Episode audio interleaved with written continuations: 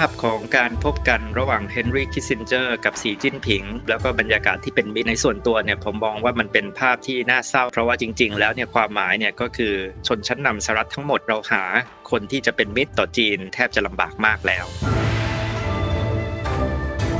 คือเหมือนกับทุกคนกำลังเล่นกับไฟ แต่เป็นการเล่นกับไฟในลักษณะที่ว่าจะตีกันเต็มที่ แต่ว่าไม่เอาสงครามนะ แล้วผลที่จะเกิดขึ้นเรื่องนี้คือการแข่งขันระหว่างสองมหาอำนาจก็จะยิ่งเร่งระดับสปีดของการพัฒนาเทคโนโลยีใหม่ ๆ เหล่านี้ และการเปลี่ยนแปลงของเทคโนโลยีโลกเช่นเดียวกันนะครับ คุยกับนักธุรกิจหลายคนเล่าตรงกันว่าสมัยก่อนไปเมืองจีนนี่พบกับเบอร์หนึ่งของธุรกิจจีนที่ต่างๆ ยากมาก เพราะเขาอยากจะเจอแต่ฝรั่ง แต่ตอนนี้ไปถึงแล้วทุกคนได้พบ ทุกคนอยากจะคบค้ากับคนไทย อยากจะชวนคนไทยไปลงทุน ชวนคนไทยไปหาโอกาสจากตลาดจีน เพราะว่าจีนหันมาเชื่อมโยงกับประเทศนากับตลาดกำลังพัฒนา จริง ๆ แล้วก็เหมือนคำภาษาจีนทุกความท้าทาย หรือคำว่าวิกฤต ภาษาจีนมี 2 ตัวอักษรเสมอตัวอักษรแรกก็คืออันตรายความท้าทาย แต่ตัวอักษรเสมอก็คือโอกาสที่ซ่อนอยู่ This is the Standard Podcast. The Secret Sauce. Executive Espresso สวัสดีครับ ผมเคนนักคริน และนี่คือ The Secret Sauce Executive Espresso สรุปความเคลื่อนไหวในโลกเศรษฐกิจธุรกิจแบบเข้มข้นเหมือนเอสเปรสโซให้ผู้บริหารอย่างคุณไม่พลาดประเด็นสำคัญ 6 ปีของ The Secret Sauce เรากำลังจะมีงานใหญ่ที่สุดตั้งแต่เราทำรายการมาครับ นั่นก็คือ The Secret Sauce Summit 2023 อีเวนต์สำหรับผู้ประกอบการและนักธุรกิจที่ใหญ่และครบที่สุดในประเทศไทยครับ กับธีมปี 2023 Infinite Growth ธุรกิจพุ่งทะยานในความเปลี่ยนแปลง อีเวนต์เดียวที่คุณจะได้เจอกับ conference เจาะลึก Insight อัปเดตทุกเทรนด์ธุรกิจของปี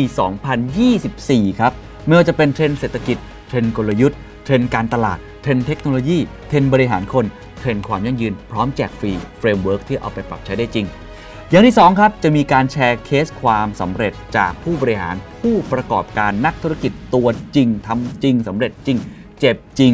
แชร์จัดเต็มแบบไม่มีกักนะครับนอกจากนั้นครับยังมีเวิร์กช็อปนะครับในการ upskill ผู้ประกอบการศตวรรษที่21 เป็น expertise room ครับ ไม่ว่าจะเป็นเรื่องของคาร์บอนเครดิตเรื่องของควอนตัมเรื่องของ Data เรื่องของกฎหมาย เรื่องของ IPO และอีกหลาย ๆ เรื่องราวเพื่อติดอาวุธเสริมทักษะให้กับคุณครับ นอกจากนี้ยังมีตลาดนัดครับ ตลาดรวมทุกโซลูชันของ SME หรือว่าผู้ประกอบการโดยเฉพาะผมเรียกมันว่ามันคือ B2B Marketplace ทุกโซลูชันที่คุณอยากได้ในการทำธุรกิจคุณกำลังตามหาอะไรอยู่ ตามหาเรื่องของเทคโนโลยี ตามหาเรื่องของ Finance ตามหาเรื่องของ Enterprise Solution Branding and Marketing People and Workplace รวมไปถึง CEO Lifestyle กินดื่มเที่ยวมาที่นี่ครับ เป็น Networking Lounge ครับ สร้างพาร์ทเนอร์ปิดดีลหรือว่าหา community ในการทำธุรกิจของคุณกว่า 3,000 คนครับ ที่จะมาเจอกันที่นี่ งานจัดขึ้นวันเสาร์และอาทิตย์ที่ 9 ถึง 10 กันยายน 2566 จัดเต็มครับตั้งแต่เช้าจดเย็นณบอลรูมฮอล 12ศูนย์ประชุมแห่งชาติสิริกิตครับ ซื้อบัตรได้แล้วครับ วันนี้ราคา Early Bird ครับ 2,990 บาท ไม่ขายครับ ขายเพียง 1,990 บาท ถึงวันที่ 20 สิงหาคมนี้เท่านั้นที่ Zip Event ครับ แล้วพบกันนะครับ กับงาน The Secret Sauce Summit 2023ครับสีจิ้นผิงกำลังคิดอะไรอยู่ การที่เขาได้พบกับเฮนรี่คิสซิงเจอร์ซึ่งถือได้ว่าเป็นปูชนียบุคคลด้าน การต่างประเทศของสหรัฐอเมริกา มันบอกอะไรเรื่องความสัมพันธ์ระหว่างมหาอำนาจ คนหนุ่มสาวในจีนครับ ตอนนี้บอกว่าจะเป็นลูกฟูลไทม์ก็คือ ขอไม่ทำงานละ หรือไม่ก็ปรากฏการณ์ที่ต่อเนื่องจากไล i ์แฟ t ก็คือนอนลาบไปกับพื้น หรือปรากฏการณ์ที่เริ่มจะต่อต้านการปกครองของพรรคคอมมิวนิสต์จีนมากขึ้นเรื่อยๆ เริ่มเหนื่อยล้า มันบอกอะไรกับพวกเรา และหลังจากนี้อนาคตของประเทศจีน ภายใต้การคุมของสีจิ้นผิงที่เจอกับความท้าทายมากมาย เศรษฐกิจจะกลับมาโตได้แบบที่เคยโตหรือไม่ สงครามเทคโนโลยีจะเป็นอย่างไร วันนี้เราจะมาลองหาคำตอบกันนะครับ ต้องกลับมาคุยกันอีกครั้งครับ กับเรื่องของจีน สีจิ้นผิง แน่นอนประเทศนี้เป็นประเทศที่เขาว่ากันว่าอีกไม่นานครับ จะขึ้นมาเป็นมหาอำนาจทางด้านเศรษฐกิจก็คือ GDP เบอร์หนึ่งของโลก ตอนนี้ GDP ของเขาเนี่ยโอ้โหเรียกได้ว่าวิ่งกวดกับของ GDP สหรัฐ มีสงครามเทคโนโลยี ถ้าเกี่ยวข้องกับประเทศไทยครับโอ้โห เราทำมาค้าขายกับจีนเยอะนะฮะไม่ว่าจะเป็นการนำเข้าหรือการส่งออกการท่องเที่ยวตอนนี้นักท่องเที่ยวจีนเริ่มกลับมามากขึ้นเรื่อยๆ หรือเรื่องของเทคโนโลยีที่อนาคต เราก็คงจะต้องทำงานร่วมกับเขา น่าสนใจครับว่าในรอบ 6 เดือนที่ผ่านมาของปี 2023 มีอะไรเกิดขึ้นบ้างเราลองมารับอัพกัน แล้วมองไปข้างหน้าครับว่าครึ่งปีหลัง 2023 รวมทั้งมองระยะยาวอีกสักเล็กน้อยเนี่ยมันจะมีอะไรต่อไปบ้าง อย่างที่ผมเล่าไปครับว่ามันเศรษฐกิจเอาเรื่องเศรษฐกิจก่อน ปีนี้ก็ต้องบอกว่าไม่ค่อยจะโตเท่าไหร่ ดูค่อนข้างที่จะเหมือนมังกรมันกลับมาหลับมากขึ้นนะฮะส่วนเรื่องสังคมชัดเจนหลังจากที่เขาจัดระเบียบไปรอบใหญ่เนี่ยตอนนี้คนหนุ่มสาวกระแสมันต่อเนื่องนะคนหนุ่มสาวจีนเนี่ย ไม่ค่อยจะชอบการนำของสีจิ้นผิงสักเท่าไหร่โดยเฉพาะชนชั้นกลางคนรุ่นใหม่ต่างๆ เกิดการประท้วงเกิดการต่อต้าน ไม่ว่าจะเกิดจากเพราะตั้งแต่โควิด -19 เป็นต้นมา หรือว่าเหตุผลอื่นก็ตามที หรือว่าสัญญาณครับที่เราเห็น ไม่ว่าจะเป็นท่าทีของคุณเจเน็ตเยเลนนะครับรัฐมนตรีคลังของสหรัฐออกมาพูดว่า อาจจะมีการลดระดับความตึงเครียดทางการค้ากับจีนลง น่าสนใจว่าแผนหลังจากนี้จะมีอะไรต่อไปก้าวนั้นจะคืออะไร ผมจะพูดคุยนะครับกับดรอาร์มตั้งนิรันดร์รองคณะบดี คณะนิติศาสตร์และผู้อำนวยการศูนย์จีนศึกษาจุฬาลงกรณ์มหาวิทยาลัย ก่อนอื่นครับ เราเริ่มต้นกันด้วยเรื่องแรก ที่เป็นเรื่องที่ใกล้ตัว The Secret Sauce มากที่สุดคือเรื่องของเศรษฐกิจครับ GDP ไตรมาส 2 ของจีนออกมาแล้วนะครับล่าสุดเติบโตเพียง 6.3%บางคนบอกเอ้ย6.3 ก็ดูเยอะ แต่ทำไมถึงมีคำว่าเพียง เพราะต่ำกว่าที่นักวิเคราะห์คาดการไว้มากครับ เหตุผลหลักๆครับมาจากเครื่องจักรที่มันยังไม่กลับมาฟื้นตัวก็คือ เครื่องจักรด้านภาคการผลิต และเครื่องจักรเรื่องของการบริโภคที่ยังไม่ค่อยฟื้นตัว ยังมีบาดแผลเดิมอยู่ด้วยจำได้ไหมครับ เรื่องของ Evergrande และภาคอสังหาริมทรัพย์ ที่อ่อนแอจากเรื่องของการผิดนัดชำระหนี้ลองไปฟังอาจารย์อาร์มครับ จริงๆ ต้องเรียนว่าถ้าพูดถึงการฟื้นตัวของเศรษฐกิจจีนนะครับ ในไตรมาสแรกของปีเนี่ยถือว่าฟื้นตัวดีมาก นะครับ หลังจากที่จีนเปิดเมือง เพียงแต่ว่าประเด็นที่ตอนนี้ทุกคนกังวลก็คือการฟื้นเนี่ยมันไม่ได้ต่อเนื่องนะครับคนจีนเนี่ยมักจะเปรียบเทียบว่ามันเหมือนกับ square root นะครับเมื่อจีนเปิดเมืองแล้วถ้าท่านผู้ฟังนึกถึงภาพของ square root นะครับมันก็ดิ่งหัวลงนิดนึงเพราะมีการระบาดหนัก แต่พอมีภูมิคุ้มกันหมู่นะครับเปิดเมืองได้เรียบร้อยมันก็เศรษฐกิจก็หักหัวขึ้นอย่างชัดเจน แต่ว่าพอขึ้นถึงจุดหนึ่งพ้นไตรมาสแรกไปแล้วเนี่ยมันกลายเป็นเส้นตรง กลายเป็นแฟลตกลายเป็นซึมยาวนะครับอันนี้ก็คือสิ่งที่ตอนนี้หลายคนกังวลว่าการฟื้นตัวเนี่ยมันไม่ได้ต่อเนื่อง มันถึงจุดที่เศรษฐกิจเริ่มกลับมาซึมนะครับมันไม่ได้กลับไปฟื้นเท่ากับจีนก่อนช่วงโควิด ทีนี้เหตุผลนะครับจริงๆก็บอกว่ามันเป็นเพราะทั้งแผลเป็นเก่านะครับ แล้วก็ทั้งกรรมเก่าของจีนด้วย ซึ่งหลักๆเนี่ยก็คงจะเป็น 3 ปัจจัยนะครับ อันแรกก็คือภาคอสังหาริมทรัพย์ ที่จีนเกิดวิกฤตในภาคอสังหาริมทรัพย์นะครับ มาก่อนหน้านี้ แล้วก็ถึงแม้ว่าวิกฤตเนี่ยจะสามารถควบคุมได้นะครับ แต่ว่ามันก็กระทบอย่างมากนี่เป็นภาคที่เป็นสัดส่วนที่สูงนะครับใน GDP จีน แล้วก็ขณะเดียวกันเนี่ยก็เชื่อมโยงกับ supply chain เอ่อมากในหลายภาคอุตสาหกรรมนะครับปัจจัยที่2นะครับก็เป็นเพราะแผลเป็นจากการปิดเมืองที่ยาวนานในช่วงของโควิดซึ่งก็ทำให้บริษัท SME นะครับภาคห้างร้านในภาคบริการหลายแห่งก็ต้องปิดตัวไป แล้วก็บางทีก็ต้องใช้เวลานะครับถึงจะกลับฟื้นคืนมาได้ ปัจจัยที่3นะครับก็คงเป็นเรื่องเศรษฐกิจโลกโดยรวมด้วยนะครับที่จริงๆแล้วก็ยังถือว่าเป็นยุคของความผันผวนในเชิงภูมิรัฐศาสตร์ ยุคสงครามการค้า แล้วก็ยังมีสงครามที่ยูเครนที่ยังไม่จบนะครับเศรษฐกิจสหรัฐเศรษฐกิจยุโรปจริงๆก็ไม่ได้อยู่ในภาวะที่ดี เพราะฉะนั้นก็กระทบนะครับกับตัวเลขการส่งออกของจีนนะครับ ดังนั้นทั้งหมดเราก็เลยทำให้บอกว่าก็เลยยังยากนะครับที่จีนจะฟื้นกลับมาเท่ากับช่วงก่อนโควิดได้นะครับต้องเข้าใจบริบทการเมืองจีนนิดนึงนะครับ เวลาที่เราพูดถึงเสียงต่อต้านความไม่พอใจเนี่ยมันก็อยู่ในระดับของการที่เรียกร้องให้รัฐบาลเนี่ยมีการปรับเปลี่ยนนโยบายนะครับ แต่ว่ามันยังไม่ไปถึงจุดที่เป็นความไม่พอใจต่อระบบการเมืองการปกครอง หรือต่อพรรคคอมมิวนิสต์นะครับ เอ่อเพราะเหตุว่าเอ่อโดยทั่วไปแล้วคนจีนนะครับก็ยังต้องการเสถียรภาพนะครับดังนั้นแล้วก็ยังมองว่านะครับในระบบเอ่อในปัจจุบันนะครับอย่างน้อยก็ทำให้เกิดเสถียรภาพในทางเศรษฐกิจในทางสังคม แต่ว่าถ้าเราสำรวจนะครับหรือว่าฟังพูดคุยกับเอ่อเพื่อนๆชาวจีนเนี่ยเราก็จะได้ยินนะครับว่าเอ่อก็จะมีความกังวลแล้วก็ความไม่พอใจเกี่ยวกับทิศทางของเศรษฐกิจ พูดง่าย ๆ ก็คือบรรยากาศที่เศรษฐกิจเนี่ยมันซึมยาวนะครับหลายคนเนี่ยก็เรียกร้องให้รัฐบาลเนี่ยหันมาให้การสนับสนุนภาคเอกชนให้ชัดเจน แล้วก็ต้องการที่จะให้มีการกระตุ้นเศรษฐกิจนะครับที่จริงจังออกมาเพื่อฟื้นเศรษฐกิจให้ได้นะครับทีนี้ในส่วนของรัฐบาลเนี่ยนะครับจริง ๆ แล้วถ้าเราสังเกตดูเนี่ยเราจะเห็นว่าตั้งแต่การประชุม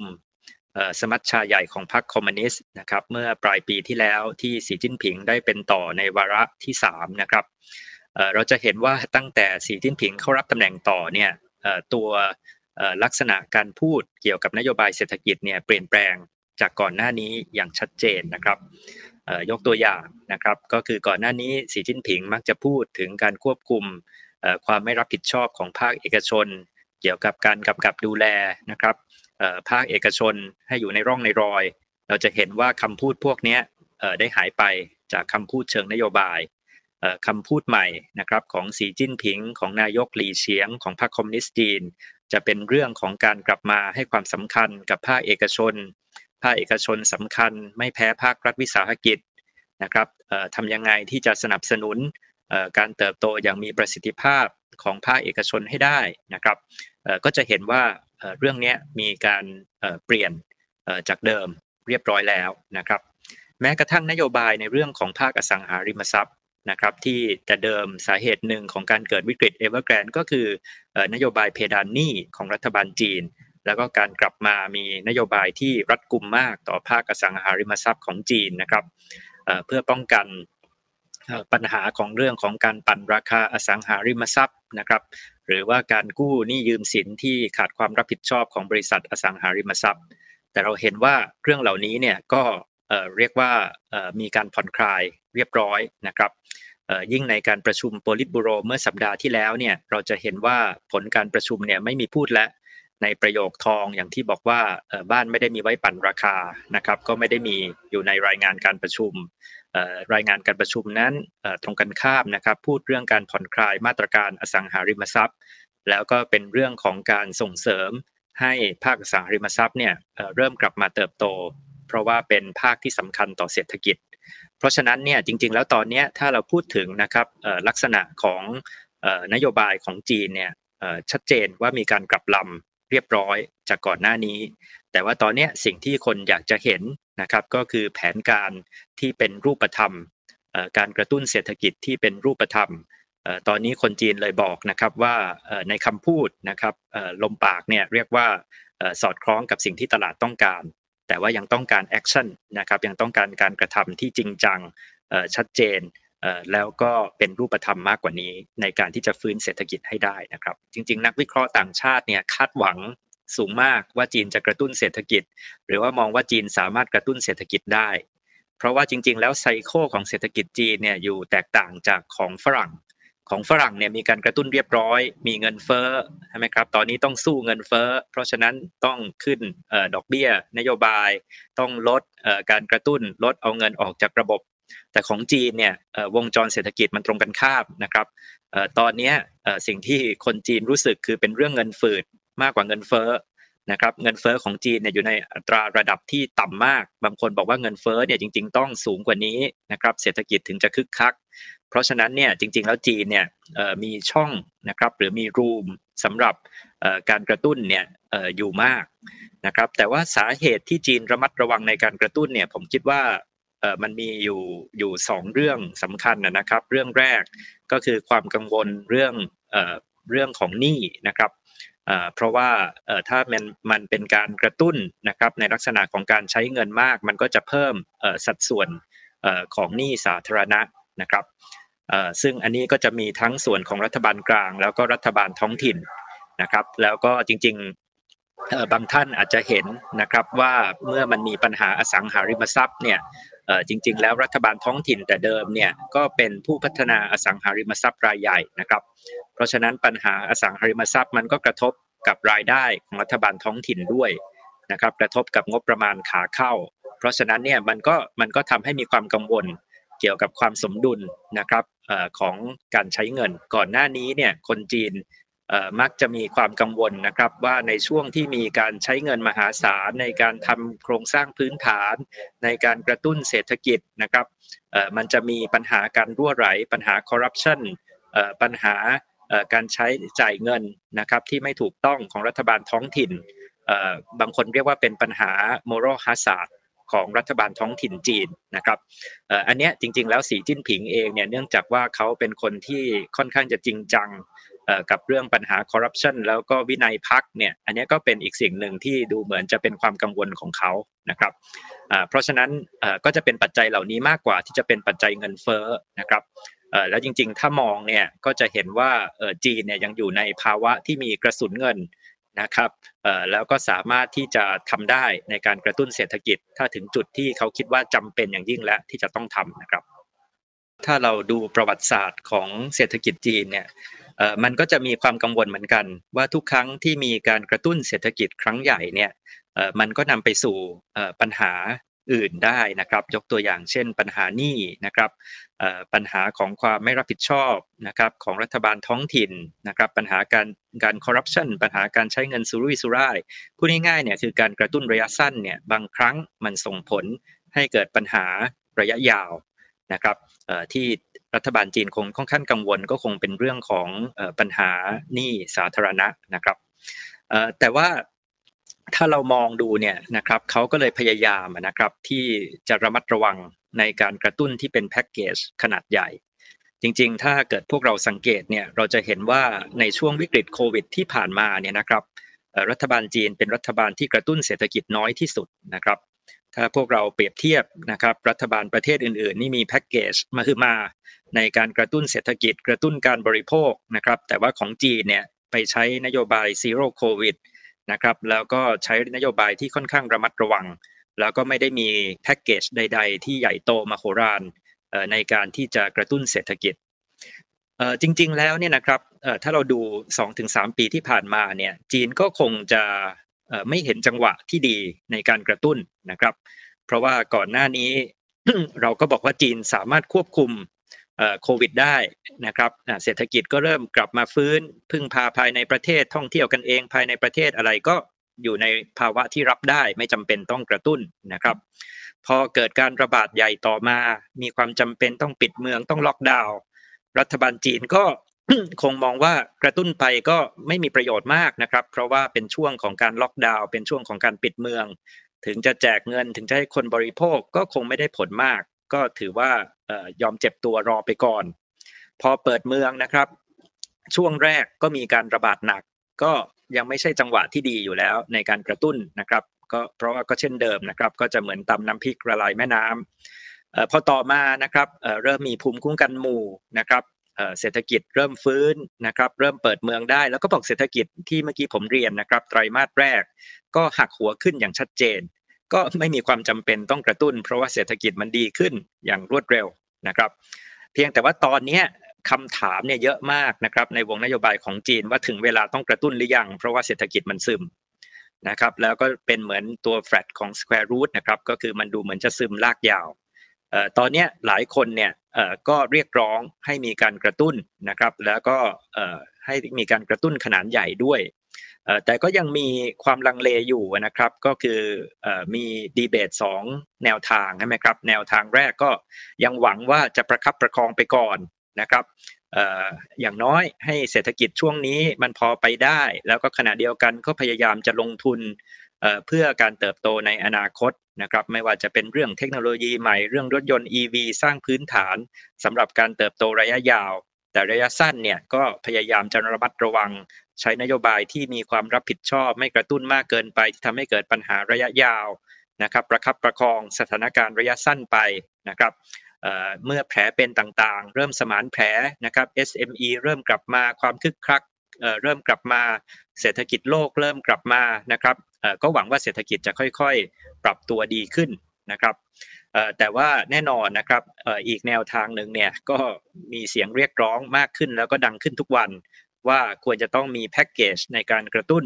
ที่จริงจังแล้วก็ใหญ่โต เพื่อจะเรียกความเชื่อมั่นในทางเศรษฐกิจ แล้วก็เพื่อที่จะฟื้นเศรษฐกิจในระยะสั้น ให้กลับมาหักหัวขึ้นอีกครั้งหนึ่งนะครับ เพราะฉะนั้นเนี่ยตอนนี้ทิศทางเนี่ยผมคิดว่าเขาคงจะดูในไตรมาสนี้นะครับแล้วก็คงจะเริ่มที่จะค่อยๆ มีมาตรการกระตุ้นต่างๆเนี่ยออกมา อันดับแรกเนี่ยก็คือต้องตอบให้ได้ตามโจทย์นะครับของการเติบโตของ GDP ที่ร้อยละห้านะครับแล้วก็คงดูตามสถานการณ์นะครับว่าเศรษฐกิจเนี่ยมันซึมยาวซึมแย่แค่ไหน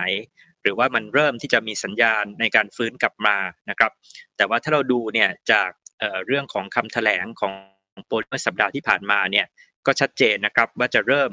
มีมาตรการส่งเสริมต่างๆออกมา ก่อนหน้านี้ก็มีมาตรการในเรื่องของ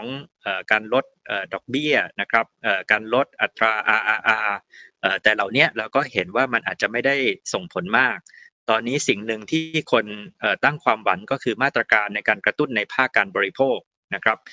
แจกคูปองการบริโภคนะครับส่งเสริมภาคการบริโภคในบางส่วนเพื่อจะฟื้น SME ให้ได้นะครับแต่อย่างที่เรียนนะครับตอนนี้สิ่งที่เราเห็นก็คือความคาดหวังต่อมาตรการกระตุ้นเศรษฐกิจเนี่ยสูงมากนะครับในวงนโยบายจีนแล้วก็ในสังคมจีนแต่อันที่สองที่เราเห็นเนี่ยก็คือเรายังเห็นความลังเลนะครับ เพราะว่ามีสองแนวคิด แนวคิดหนึ่งก็ยังอยากให้ระมัดระวัง ค่อยๆดูนะครับอีกแนวคิดหนึ่งก็อยากเห็นการกระตุ้นที่ใหญ่นะครับและอันที่3เนี่ยก็คือเรายังไม่เห็นสิ่งที่เป็นรูปธรรมชัดเจน และอันเนี้ยก็คงจะต้องรอติดตามว่ารัฐบาลจีนจะเริ่มเข็นมาตรการที่เป็นรูปธรรมอะไรออกมาบ้างนะครับ ฟังเรื่องเศรษฐกิจไปแล้วลองไปฟังเรื่องสังคมครับเราเห็นการต่อต้านหรือว่าความไม่พอใจของคนรุ่นใหม่มากขึ้นเรื่อยมีตัวเลขหนึ่งที่น่าสนใจครับเขาบอกอัตราการว่างงานของคนหนุ่มสาวเนี่ย อายุประมาณ 16 ถึง 24 ปี ตอนนี้พุ่งทำสถิติสูงสุดใหม่ถึง 21.3%โอ้สูงนะฮะ และยังมีแนวโน้มเพิ่มขึ้นอย่างต่อเนื่อง แล้วมันจะกระทบกับเศรษฐกิจอย่างไร หรือมันเป็นเรื่องของการลดทอนความเชื่อมั่นในตัวผู้นำจีน ใช่หรือไม่ อันนี้ขออนุญาตมีมุมมองส่วนตัวสักเล็กน้อย ผมบังเอิญช่วงสองสาเดือนที่ผ่านมาได้คุยกับคนที่ทำงานกับจีน หรือว่าเป็นหนุ่มสาว คนจีนเลยนะครับ ที่อยู่ภายใต้การปกครองของคอมมิวนิสต์เนี่ยเขาก็มีเริ่มฟีดแบ็กกลับมาเหมือนกันนะ ผมถามว่ารู้สึกยังไงต่างๆนานาเขาบอกตอนนี้ความรู้สึกของเขาเนี่ยมันรู้สึกคล้ายๆ กับผู้นำจีนตอนนี้ไปเอาใจชนชั้นล่างมากขึ้น เพราะว่าจะทำเรื่องของ common prosperity ชาวนาหรือว่าคนที่ยากลำบาก กลายเป็นว่าชนชั้นกลางที่เคยโตมาตลอดใน 10-20 ปีที่ผ่านมา เหมือนถูกมองข้าม แล้วก็เริ่มกดการเติบโต เขารู้สึกแบบนั้นเนี่ยเออเป็นมุมมองที่น่าสนใจลองไปฟังอาจารย์อามว่าเขาวิเคราะห์เรื่องนี้อย่างไรครับ จริง ๆ ตอนนี้ตัวเลขหนึ่งนะครับที่น่ากังวลในทางเศรษฐกิจก็คืออัตราการว่างงานของคนหนุ่มสาวที่ถือว่าสูงเป็นประวัติการนะครับแล้วก็มีความรู้สึกในสังคมเป็นการทั่วไปว่าชีวิตมันยากนะครับจบมาก็หางานยาก แล้วก็ไม่ใช่ช่วงที่บรรยากาศเศรษฐกิจคึกคักเศรษฐกิจรุ่งเรือง ฟู่ฟ้านะครับแต่เป็นบรรยากาศของการซึมยาว อันนี้อันนี้เป็นความรู้สึกทั่วไปในสังคมคนหนุ่มสาวนะครับขณะเดียวกันนะครับ คนหนุ่มสาวของจีนก็การศึกษาสูงขึ้นนะครับในอดีตนะครับคนหนุ่มสาวจีนอาจจะยินดีนะครับที่จะทำงานในโรงงานเป็นแรงงานในโรงงาน แต่ตอนนี้ส่วนใหญ่หนุ่มสาวของจีนก็เป็นแรงงานทักษะนะครับ แล้วพอมันเกิดปัญหาการชะลอตัวของการเติบโตของภาคเทคโนโลยีนะครับการที่จีนจัดระเบียบบริษัทเทคโนโลยีก่อนหน้านี้ การที่เราก็จะเริ่มเห็นข่าวนะครับ บริษัทเทคโนโลยีจีนก็ลดจำนวนคนงานนะครับภาคของบริษัทคราวของอาลีบาบา ก็มีการลดคนอย่างเงี้ยนะครับเหล่านี้มันก็กระทบกับเรื่องของจำนวนของงานที่มีนะครับแล้วมันก็เกิดมิสแมชในตลาดงาน จีนอาจจะต้องการแรงงานในภาคอุตสาหกรรมอยู่นะครับแต่ว่าเนื่องจากการศึกษาของหนุ่มสาวจีนก็สูงขึ้นนะครับเขาก็ต้องการงานที่เป็นงานแรงงานทักษะงานในบริษัท งานบริษัทเทคโนโลยี ซึ่งเหล่านี้เนื่องจากที่เราคุยกันนะครับปัญหาของเศรษฐกิจซึมปัญหาของการที่ SME ล้มหายตายจากไปในช่วงปิดเมืองนะครับเหล่านี้ก็ก็กระทบนะครับทำให้เกิดปัญหา การว่างงานนะครับ ทีนี้ก็เลยเกิดที่เป็นกระแสที่บอกหนุ่มสาวจีนเอองั้นขอเงินเดือนเป็นลูกกตัญญูนะครับ อยู่บ้านเลี้ยงดูพ่อแม่แต่ขอเงินเดือนนะครับแต่จริง ๆ อันเนี้ยแล้วก็ประกอบกับก่อนหน้านี้ก็มีกระแส lying flat ก็คือบอกว่าเอออยากจะทำงานสบายๆหรือทำอะไรที่สบายๆเพราะชีวิตนี่มันเหนื่อยยากต่อสู้กัดฟันมาก เพราะว่าจีนนี่ยิ่ง ตำแหน่งงานน้อยนี่จำนวนคนเยอะใช่ไหมครับ การแข่งขันก็ยิ่งสูงนะครับแต่ว่าประเด็นเนี่ยที่ที่ผมคิดว่าอาจจะมีคนสงสัยว่าแล้วมันกระทบกับเสถียรภาพของรัฐบาล หรือความไม่พอใจของหนุ่มสาวนี่มันจะนำไปสู่ปัญหาเรื่องวิกฤตทางสังคม หรือวิกฤตการเมืองได้ไหมนะครับคือจริงๆเนี่ยก็ต้องบอกว่าถ้าเกิดเราถามเนี่ยมันก็มีแพ้รับบาปอยู่เหมือนกัน ในสังคมจีนต่อปัญหาเศรษฐกิจเหล่านี้นะครับแพ้รับบาปหนึ่งก็คือทางสหรัฐแล้วก็ยุโรปใช่ไหมครับทางฝั่งตะวันตกที่ทำสงครามการค้าทำสงครามเทคโนโลยีกับจีนพยายามที่จะแยกห่วงโซ่เศรษฐกิจ ลดการลงทุนลดการจ้างงานในเมืองจีนนะครับเหล่านี้ก็ก็กลายเป็นมันก็กลับไปปลุกกระแสความรักชาติ แล้วก็กลับไปปลุกตัวสโลแกนของสีจิ้นผิง ที่บอกว่าให้คนรุ่นใหม่อดทนต้องกัดฟันสู้ในช่วงเวลาที่เหนื่อยยากลำบากนะครับเพราะฉะนั้นเนี่ยก็ไม่ใช่ว่าตัวลูกศรของความไม่พอใจมันพุ่งเป้าไปที่รัฐบาลอย่างเดียวนะครับส่วนหนึ่งลูกศรของความไม่พอใจก็พุ่งเป้าไปที่เรื่องสงครามการค้าสงครามเทคโนโลยี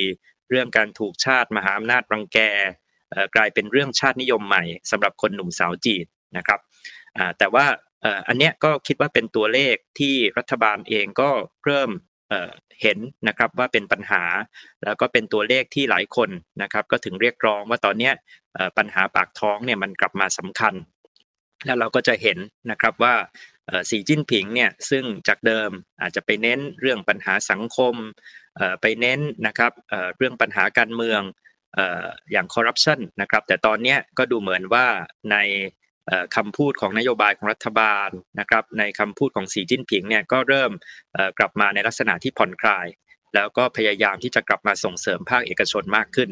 นะครับเพียงแต่ว่าตอนนี้หนุ่มสาวจีนเขาชอบเปรียบเทียบอะครับว่าเหมือนกับ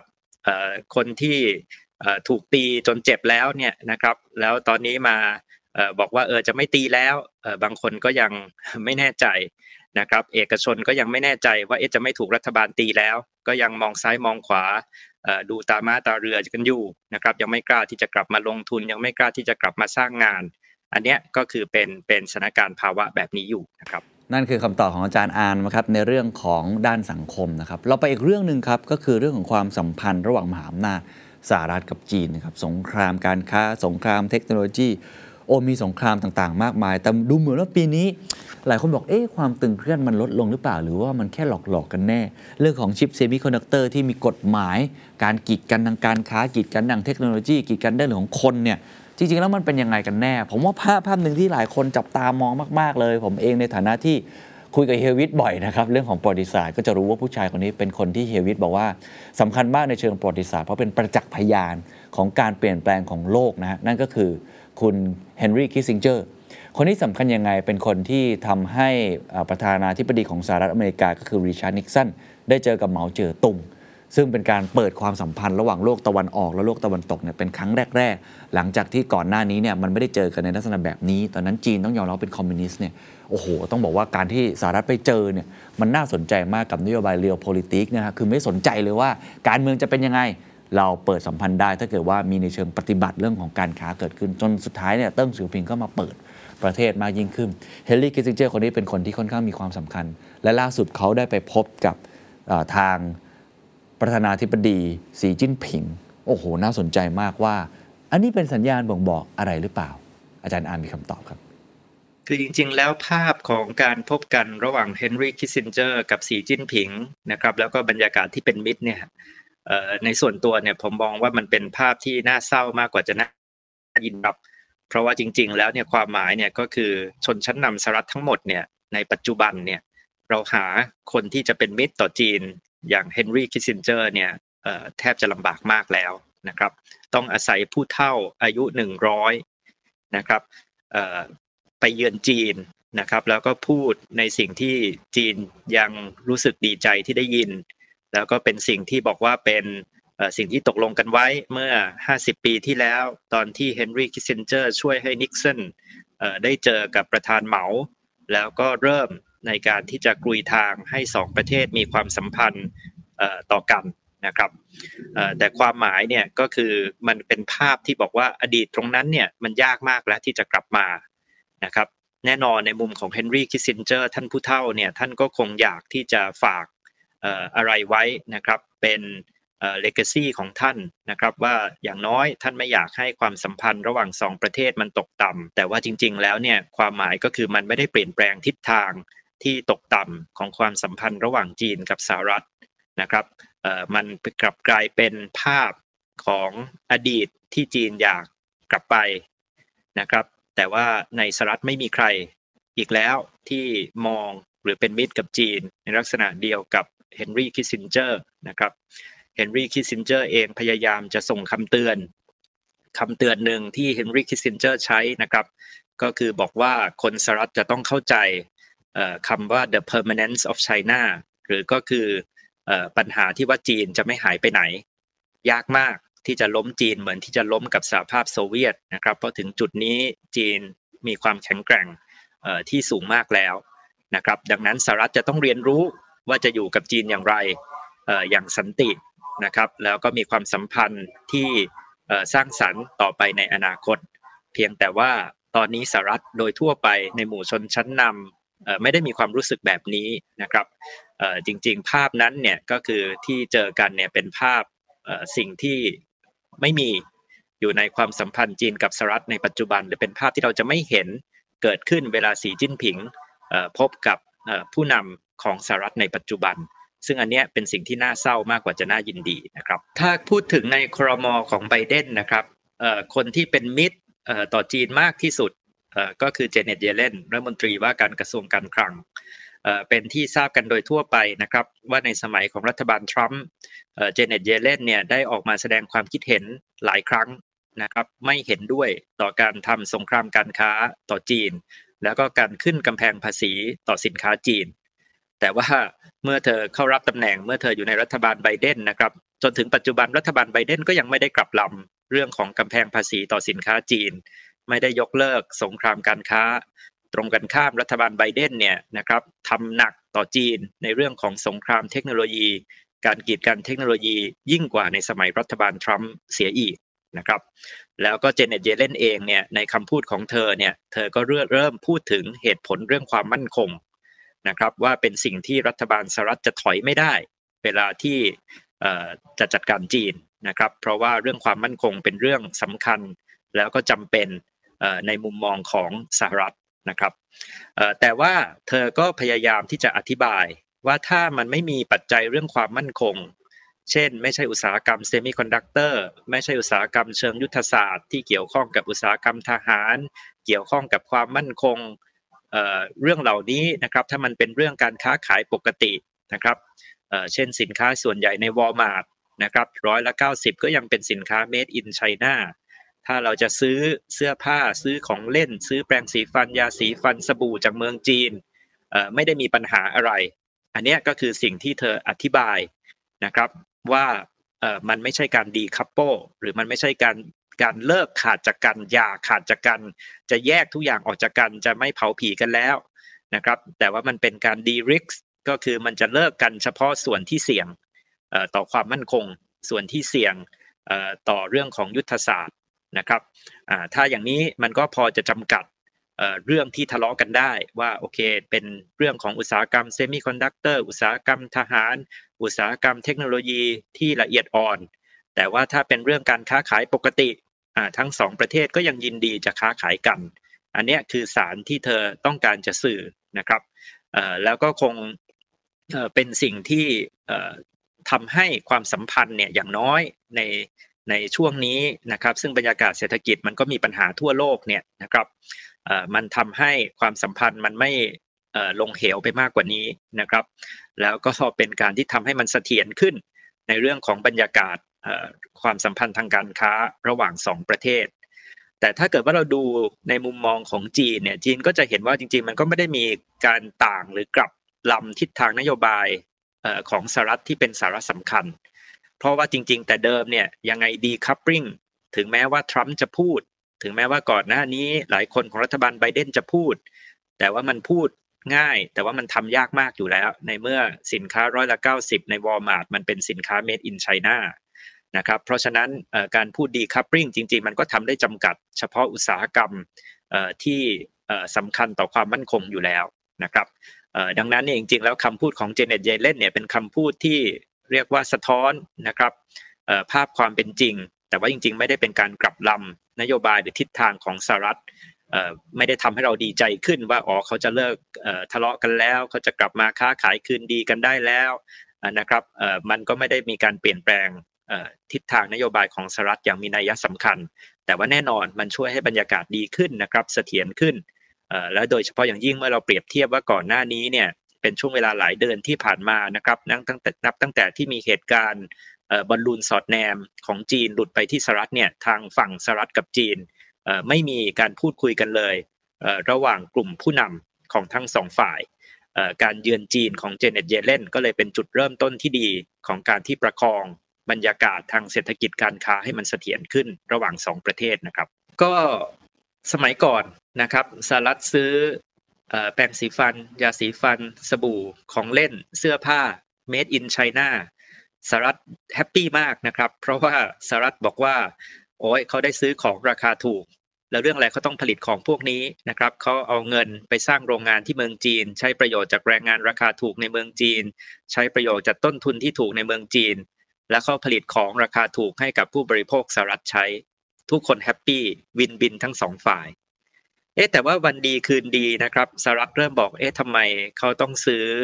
สมาร์ทโฟนหัวเว่ยเอ๊ะทำไมจีนมาเคาะประตูบอกว่าใช้ 5G หัวเว่ยดีไหมเอ๊ะทำไมเครื่องใช้ไฟฟ้าในบ้านมันกลายเป็นเสี่ยวมี่หมดแล้ว แล้วมันไม่ใช่เสี่ยวมี่แบบธรรมดามันเป็น smartอิเล็กทรอนิกส์ด้วยนะครับ มันเป็นเครื่อง smart เชื่อมกับอินเทอร์เน็ต สามารถเก็บข้อมูลต่างๆได้ แล้วคนสหรัฐก็เริ่มมีความกังวล ว่าเอ๊ะเรื่องเหล่านี้มันเกี่ยวข้องกับความปลอดภัยของข้อมูลนะสหรัฐเริ่มออกกฎบอกว่าข้าราชการสหรัฐห้ามโหลดแอป TikTok นะเพราะไม่รู้ว่าแอป TikTok เอ่อซึ่งเป็นบริษัทจีน มันจะเก็บข้อมูลอะไรบ้างนะครับ เริ่มบอกว่ามีความไม่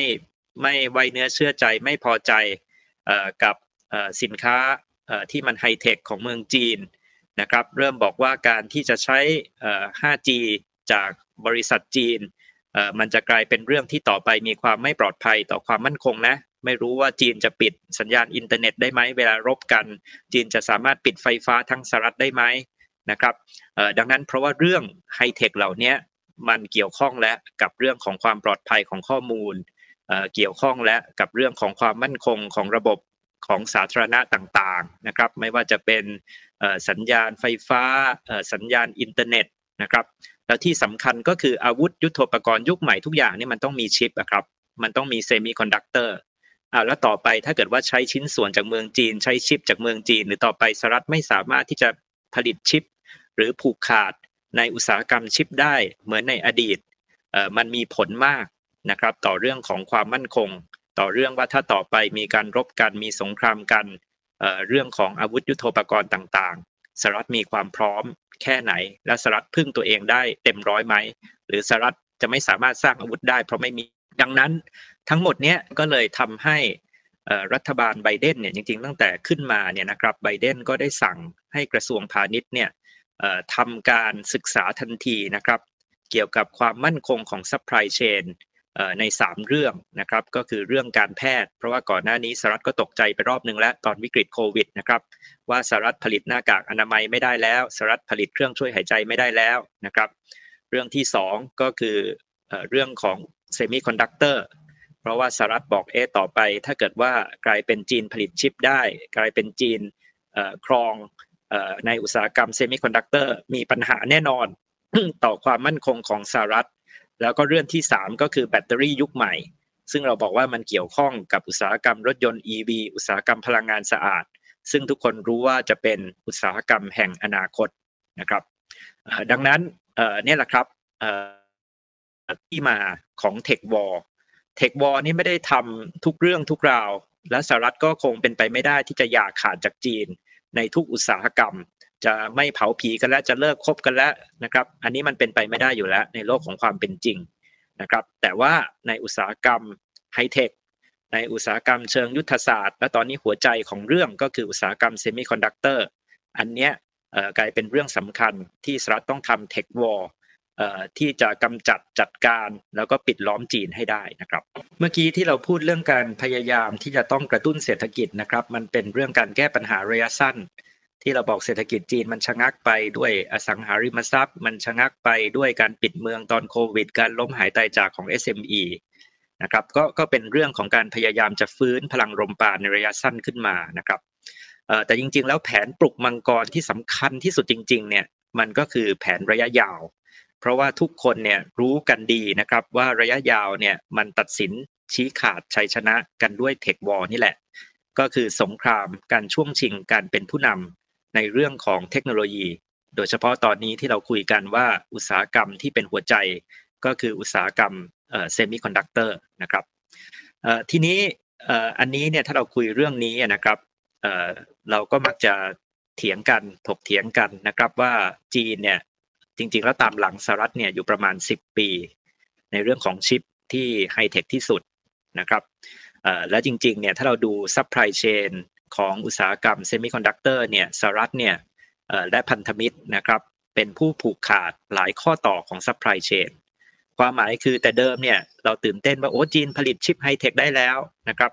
แต่ว่าถ้าเกิดว่าสหรัฐไม่ให้จีนใช้ซอฟต์แวร์ในการดีไซน์ชิป ถ้าเกิดว่าเนเธอร์แลนด์ไม่ส่งนะครับเครื่อง lithography ของบริษัท ASML ซึ่งผลิตได้บริษัทเดียวในโลกเนี่ยให้จีนถ้าเกิดญี่ปุ่นไม่ส่งชิ้นส่วนบางอย่างให้จีน จีนก็ไม่สามารถที่จะผลิตชิปได้นะครับเพราะฉะนั้นเนี่ยในข้อต่อหลาย ๆ ข้อต่อของซัพพลายเชนของอุตสาหกรรมชิปเนี่ยมันผูกขาดโดยสหรัฐและก็พันธมิตรดังนั้นอันเนี้ยก็เลยต้องต้องเป็นคำถามเป็นโจทย์ที่เถียงกันในวงการนะครับ ว่าแล้วจีนเนี่ยจะทำแต่ละข้อต่อได้เมื่อไหร่ นะก็พูดง่ายๆก็คือจีนจะทำซอฟต์แวร์ในการดีไซน์ชิปเองได้เมื่อไหร่ จีนจะทำไอ้เครื่อง lithography ได้เมื่อไหร่ ชิ้นส่วนต่างๆ ที่แต่เดิมจีนต้องพึ่งญี่ปุ่น จีนจะทำเองได้เมื่อไหร่นะครับซึ่งอันเนี้ยโดยทั่วไปบอกว่าอาจจะต้องใช้เวลา 5-10 ปี แล้วก็พอสมมติจีนตามทันและสหรัฐกับทางพันธมิตรก็อาจจะเคลื่อนไปข้างหน้าก็อาจจะล้ำจีนขึ้นไปอีกนะครับแต่ว่าอันเนี้ยก็เป็นเรื่องของการวิ่งไล่ วิ่งตามให้ทันอ่าแต่ว่าจริง ๆ แล้วเนี่ยที่ที่ผมอยากจะอธิบายเนี่ยก็คือถ้าเราดูในวงการเทคโนโลยีของจีนเนี่ยเขาไม่ได้พูดถึงแค่การไล่กวด ที่บอกว่าในไฮเอ็นชิปห่างกัน 10 ปี จะไล่ทันเมื่อไหร่ ไล่ทันไหมเนี่ยนะครับ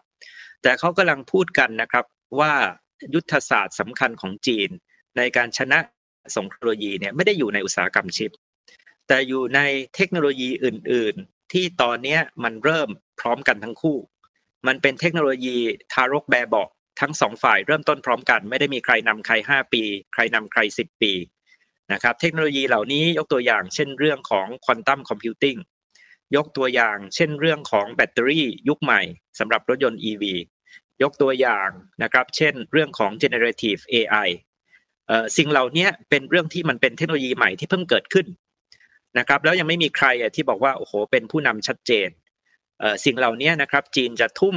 สัพพกำลังทั้งหมดทุ่มสุดตัวในการให้เกิด breakthrough ในอุตสาหกรรมใหม่ๆ เทคโนโลยีใหม่ๆ เหล่านี้นะครับ อันนี้เราเห็นได้ชัดเจนเลยนะครับ จากคำแถลงของอดีตนายกหลี่เค่อเฉียง ตอนพ้นจากตำแหน่ง และคำแถลงของนายกหลี่เฉียงตอนเข้าสู่ตำแหน่ง ก็คือจะลงทุนมหาศาลให้กับการวิจัยพื้นฐาน และการวิจัยนวัตกรรมที่จะทำให้เกิด breakthrough ใหม่ เพราะว่าถ้าเขาสามารถทำได้เขาก็จะมีอำนาจต่อรองใหม่ขึ้นมา นะครับ ยกตัวอย่างนะครับ สมมุติว่าจีนสามารถที่จะมี breakthrough แล้วก็ก้าวกระโดดนำหน้าในเรื่อง quantum computing จีนก็มีอำนาจต่อรองไปถามสหรัฐว่าเราจะใช้ไหมเทคโนโลยีจีน quantum computing ถ้าใช้ก็ส่งชิปชั้นสูงมาให้ฉันใช้ด้วยนะครับ อันเนี้ยเลยจะบอกว่าตอนเนี้ยนะครับ สงครามเทคโนโลยีเนี่ยมันจึงไม่ใช่แค่เซมิคอนดักเตอร์หรอก มันขยายไปยังอุตสาหกรรมใหม่ๆ เกือบทุกอุตสาหกรรม แล้วผลที่จะเกิดขึ้นทั้งในเรื่องนี้นะครับ ก็คือการแข่งขันระหว่างสองมหาอำนาจก็จะยิ่งเร่งระดับสปีดของการพัฒนาเทคโนโลยีใหม่ ๆ เหล่านี้ และการเปลี่ยนแปลงของเทคโนโลยีโลกไปด้วยเช่นเดียวกันนะครับ ส่วนที่มีข้อสงสัยนะครับว่าเอรจีนมีหมากเด็ดที่จะสยบ พญาอินทรีย์ก็คือแร่แร่เอิร์ธหรือเปล่านะครับ เพราะว่าหลายคนก็เปิดสถิติบอกว่า โอ้แร่แร่เอิร์ธเนี่ยร้อยละเก้าสิบนะครับผลิตจากเมืองจีนนะต้องต้องแล้วก็เป็นส่วนที่สำคัญมากเป็นสารตั้นต้นในการผลิตชิปนะครับแต่ว่าเรื่องนี้นะครับมันก็พูดง่ายแต่ว่ามันก็ทำยากนะครับด้วย 2 เหตุผลนะครับ เหตุผลแรกก็คืออุตสาหกรรมแร่เอิร์ธเนี่ยมันไม่ มันไม่ได้ต้องใช้เทคโนโลยีชั้นสูงนะครับ แต่ว่าก่อนหน้านี้ไม่มีประเทศอื่นแข่งกับจีน เพราะว่าการจะสังเคราะห์ทำแร่แร่เอิร์ธออกมาเนี่ยมันสกปรกนะครับทำลายสิ่งแวดล้อมแล้วก็จีนก็ทำได้ในต้นทุนที่ถูกที่สุด แต่ว่าถ้าเมื่อไหร่ก็ตามเกิดว่าจีนจำกัดอุตสาหกรรมนี้จริง สิ่งที่จะเกิดขึ้นก็คือออสเตรเลียก็บอกจะทำเอง อินโดนีเซียก็บอกจะทำแข่ง ก็จะมีคนจำนวนมากที่บอกว่าเอ้ยงั้นฉันทำมาซื้อฉันดีกว่า มันก็จะทำให้จีนเนี่ยจากเดิมที่เคยผูกขาดก็จะกลายเป็นผูกขาดไม่ได้นะครับ เพราะว่าจริง ๆ แล้วมันไม่ได้ใช้เทคโนโลยีไฮเทคอะไรมากในการทำนะครับอันที่สองก็คือถ้าเราคิดถึงนะครับว่า Rare Earth เนี่ยจีนเป็นผู้ขายหลักนะครับ เป็นคนที่ครองตลาดอยู่อ้าวแต่ว่าถ้าบอกว่าจีนจำกัดจีนไม่ส่ง Rare Earth นะครับแล้วมันก็มีคำถามนะครับว่าแล้วให้จีนขายใครอะนะครับเพราะลูกค้าของจีนแต่เดิมก็คือเนี่ยลูกค้าฝรั่ง นะครับมันก็เท่ากับเหมือนกับค่าตัวเองเหมือนกันใช่ไหมครับ ก็คือทำลายอุตสาหกรรมแร่เอิร์ธของตัวเองเหมือนกัน เพราะฉะนั้นไพ่แร่เอิร์ธเนี่ยก็เป็นไพ่ที่มันก็ใช้ได้ระดับหนึ่งนะครับ ก็คือลดปริมาณการส่งออกทำให้เกิดความผันผวนในอุตสาหกรรมทำให้ฝรั่งเจ็บในระยะสั้น แต่ก็ไม่ใช่ไพ่ไม้ตายที่จะใช้ได้สัทีเดียว เพราะว่าขืนใช้ไพ่ไม้ตายใบนี้ สิ่งที่จะเกิดขึ้นทันที ก็คือฝรั่งคนอื่นนะครับหรือว่าประเทศอื่นเขาก็บอกว่าเอ้ยงั้นเขาทำแข่งกับจีนดีกว่า นะครับ หรือว่าก็จะกลายเป็นว่ามาฆ่าอุตสาหกรรมแร่เอิร์ธของตัวเองด้วยนะครับสุดท้ายครับ เป็นคำถามประจำของรายการ The Secret Sauce นะครับ เราติดตามข่าวเพื่อที่จะเอามาปรับใช้ในบริบทของเราเอง ซึ่งในอันนี้ผมขออนุญาตสวมหมวกนักธุรกิจคนทำงานแล้วกันนะครับ ที่ต้องมีความสัมพันธ์ไม่ด้านใดก็ด้านหนึ่งแหละ กับทางประเทศจีนอยู่แล้วคำถามคือเราควรจะปรับตัวต่อการเปลี่ยนแปลงนี้อย่างไร หรือจริง ๆ แล้วยังเป็นเรียกได้ว่าเส้นทางแบบเดิมที่จีนเขามองอยู่แล้ว เพราะว่าอาจารย์อามก็เคยให้คำตอบอันนี้หลาย ๆ ครั้งนะครับ หรือว่ามันมีการเปลี่ยนแปลงอย่างไร แล้วในฐานะคนทำงานพวกเราควรจะติดตามข่าวสารแบบนี้ และสามารถที่จะนำมาปรับใช้ในชีวิตของพวกเราได้อย่างไร ลองไปฟังครับ คือเหมือนกับทุกคนกำลังเล่นกับไฟมหาอำนาจทุกฝ่ายนะครับ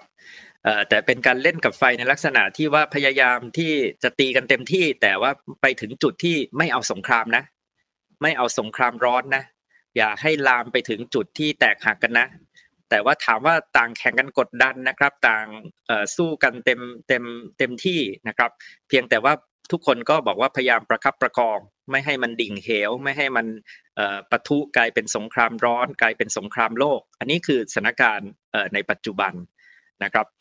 แต่ว่าสิ่งที่เราบอกว่ามันเหมือนกับเล่นกับไฟอยู่ตลอดก็คือเราบอกว่ามันไม่รู้นะ ว่ามันจะไปถึงจุดที่มันดิ่งเหวเมื่อไหร่นะครับขืน แย่กันไปแย่กันมาอย่างนี้ แล้วสุดท้ายแล้วมันปะทุขึ้นมานะครับ มันระเบิดขึ้นมาบางจุดนะครับ อันนี้มันหลีกเลี่ยงที่จะเกิดสงครามหรือที่จะเกิดหายนะได้ยากมากนะครับ อันนี้ก็คือความเสี่ยงในโลกปัจจุบัน แต่ว่าภาพใหญ่กว่านั้นนะครับคืออะไรครับ เอ่อคือคนตอนนี้หลายคนก็ถามผมบ่อยๆนะครับ บอกว่าเอ๊ะเลือกตั้งไต้หวันแล้วเออมันจะนำไปสู่สงครามไหมเลือกตั้งสหรัฐมันจะนำไปสู่สงครามไหมมันจะแย่กว่านี้ไปถึงจุดไหนนะครับเอ่อแต่ผมบอกว่าจริง ๆ สงครามเกิดไม่เกิดเอ่อในอนาคตเนี่ยไม่ใช่ประเด็นแล้วเพราะว่าวันนี้เนี่ยนะครับทั้งสองฝ่ายเอ่อมหาอำนาจทั้งสองฝ่ายนะครับเอ่อต่างปรับตัวเสมือนภายใต้สมมุติฐานว่ามันมีโอกาส สูงจริง ๆ ที่จะเกิดสงครามจริงในอนาคต เพราะฉะนั้นพูดง่ายๆก็คือเหมือนกับใช้แนวคิดตอนที่เกิดสงครามยูเครนนะครับ เมื่อเกิดสงครามยูเครนฝ่ายตะวันตกเขาก็บอกอ้าวถ้าต่อไปเกิดสงครามกับจีนนะครับที่ไต้หวันอย่างนี้แล้วตะวันตกคว่ำบาตรรัสเซียตะวันตกคว่ำบาตรจีน แล้วตอนนั้นนะครับตะวันตกเองอยู่ได้ไหม จีนเองเนี่ยจะเจ็บถึงแค่ไหนนะครับจีนเองก็ตั้งคำถามเดียวกันนะครับ ถ้าถึงจุดนั้นตะวันตกคว่ำบาตรจีนจีนอยู่ได้ไหมจีนเข้มแข็งได้แค่ไหน แล้วข้อสรุปของทั้งสองฝ่ายใช่ไหมครับ ของทางตะวันตกก็คืออาจต้องค่อยๆ กระจายความเสี่ยงออกมาจากจีน ต้องเริ่มแยกห่วงโซ่ออกจากจีนต้องไม่ขยายการลงทุนในจีนแล้วนะครับในเรื่องของจีนเองข้อสรุปก็เหมือนกันนะครับ ก็คือต้องลดการพึ่งพิงตะวันตก ต้องขยายการลงทุนไปเชื่อมโยงกับประเทศกำลังพัฒนากับภูมิภาคอื่นนะครับต้องพึ่งพาภายในมากขึ้นต้องลดการพึ่งพาดอลลาร์สหรัฐดังนั้นด้วยแนวคิดแบบนี้ด้วยความคิดแบบนี้ด้วยการปรับตัวของทั้งสองฝ่าย มันก็คือทำให้เกิดการปรับทั้งหมดของโลกาภิวัตน์เดิม การปรับทั้งหมดของซัพพลายเชนโลก แล้วก็คือการที่โลกมันแตกเป็นขั้ว นะครับเป็นฝักเป็นฝ่าย แล้วก็กลายเป็นความสัมพันธ์ในยุคที่เศรษฐกิจการค้าโลกมันไม่ได้เสถียรเหมือนในอดีต แต่ทั้งหมดนี้นะครับจริงๆแล้วมันก็มีโอกาสซ่อนอยู่นะครับมีโอกาสมหาศาลนะครับ อย่างสมมุติถ้าเราพูดง่าย ๆนะครับถึงถึงความสัมพันธ์ระหว่างจีนกับไทยนะครับ จริงๆแล้วเนี่ยมันมองได้ 3 เรื่องด้วยกันนะครับ เรื่องแรกก็คือ เราไปบุกตลาดจีน ซึ่งยังไงจีนก็ยังเป็นตลาดขนาดใหญ่เหมือนเดิมนะครับบริษัทที่ปรึกษาแมคเคนซี่เคยประเมินไว้นะครับว่าถึงในกรณีเลวร้ายที่สุด บอกว่าจีนเติบโตได้เพียงร้อยละสองนะครับซึ่งถือว่าเป็นอัตราที่แย่ที่สุดเท่าที่จะประเมินได้นี่นะครับ แต่ร้อยละสองในขนาดเศรษฐกิจจีน ซึ่งใหญ่โตมาโหรานเป็นอันดับสองของโลกเนี่ยภายในเวลา 10 ปีนะครับก็จะมีขนาด ของการเติบโตเนี่ยเท่ากับขนาดเศรษฐกิจของอินเดียทั้งประเทศในปัจจุบันเลยด้วยซ้ำก็คือมันยังใหญ่โตมาก ยังมีโอกาสมหาศาลในตลาดจีน ซึ่งสิ่งที่พิเศษก็คือตอนนี้กลายเป็นการแข่งขันมันจะน้อยลง เพราะว่าฝรั่งตะวันตกเขาเริ่มถอนออกมา คุยกับนักธุรกิจนะครับ หลายคนเล่าตรงกันว่าสมัยก่อนไปเมืองจีนนี่พบกับเบอร์หนึ่งของธุรกิจจีนที่ต่างๆ ยากมาก เพราะเขาอยากจะเจอแต่ฝรั่ง แต่ตอนนี้ไปถึงแล้วทุกคนได้พบ ทุกคนอยากจะคบค้ากับคนไทย ทุกคนอยากจะชวนคนไทยไปลงทุน ชวนคนไทยไปหาโอกาสจากตลาดจีน เพราะว่าจีนตอนนี้หันมาเชื่อมโยงกับประเทศนากับตลาดกำลังพัฒนา แตกต่างจากจีนในยุคก่อนที่เชื่อมโยงกับสหรัฐกับฝั่งตะวันตก อันนี้คือโอกาสของตลาดจีนในปัจจุบันนะครับแต่อันที่สองก็คือโอกาสของไทยที่จะดึงดูดการลงทุน ก็เรียกว่าเป็นโอกาสทองนะครับ เพราะว่าเท่ากับบริษัทฝรั่งที่อยู่ในประเทศจีน บริษัทไต้หวันที่อยู่ในประเทศจีนนะครับ ตอนนี้สหรัฐก็บอกอ้าวถ้าคุณผลิตชิป หรือชิ้นส่วนของชิปในจีนก็สหรัฐก็ไม่อยากใช้นะครับทุกคน นะครับ ก็อยากที่จะออกมาหาตลาดใหม่ หาแหล่งผลิตใหม่นะครับ อันนี้ทั้งประเทศไทยทั้งภูมิภาคอาเซียนก็จะได้ประโยชน์มหาศาล มีหลายคนบอกว่าถ้าเราทำให้ดีทำให้ถูกต้องเดินหมากให้ถูก อุตสาหกรรมเซมิคอนดักเตอร์ประเทศไทยก็เข้าไปเป็นส่วนหนึ่งของซัพพลายเชนในอุตสาหกรรมเซมิคอนดักเตอร์ใหม่ได้นะครับ และแน่นอนไม่ใช่แค่บริษัทฝรั่งในจีน บริษัทไต้หวันในจีนที่หาแหล่งผลิตใหม่ แต่บริษัทจีนเองเขาก็ต้องการกระจายความเสี่ยงนะครับ ถ้าเกิดต่อไปสถานการณ์ในจีน ความผันผวนเชิงภูมิรัฐศาสตร์มันสูงขึ้น เขาก็ไม่ต้องการให้ไข่ทั้งตะกร้าอยู่ในตลาดจีน เขาก็ต้องการจะกระจายความเสี่ยงออกมาลงทุนนะครับตั้งฐานการผลิตในอาเซียน ในประเทศไทย ในประเทศกำลังพัฒนา เพราะฉะนั้นเป็นโอกาสมหาศาลถ้าเราเดินหมากได้ถูกในการดึงดูดการลงทุน โอกาสสุดท้ายนะครับ หรือความสัมพันธ์ในลักษณะสุดท้ายก็คือการร่วมกับจีนบุกอาเซียน เพราะว่าบริษัทจีนเองก็ต้องการที่จะลงทุนในอาเซียน ลงทุนในประเทศกำลังพัฒนา แต่บริษัทจีนอาจจะไม่มีความคุ้นเคยนะครับในภูมิภาคเท่ากับบริษัทชั้นนำของไทยนะครับมีโอกาสมหาศาลที่เราจะร่วมผนึกกำลังกันในการบุกตลาดอาเซียนร่วมกัน ในการ partner ธุรกิจกับจีน ในการขยายตลาด ไปในประเทศกำลังพัฒนาต่างๆ เพราะฉะนั้นจริงๆแล้วก็เหมือนคำภาษาจีนนะครับ ว่าในทุกความท้าทายหรือคำว่าวิกฤต ภาษาจีนมี 2 ตัวอักษรเสมอนะครับ ตัวอักษรแรกก็คืออันตรายความท้าทาย แต่ตัวอักษรเสมอก็คือโอกาสที่ซ่อนอยู่ในวิกฤตเหล่านั้นครับ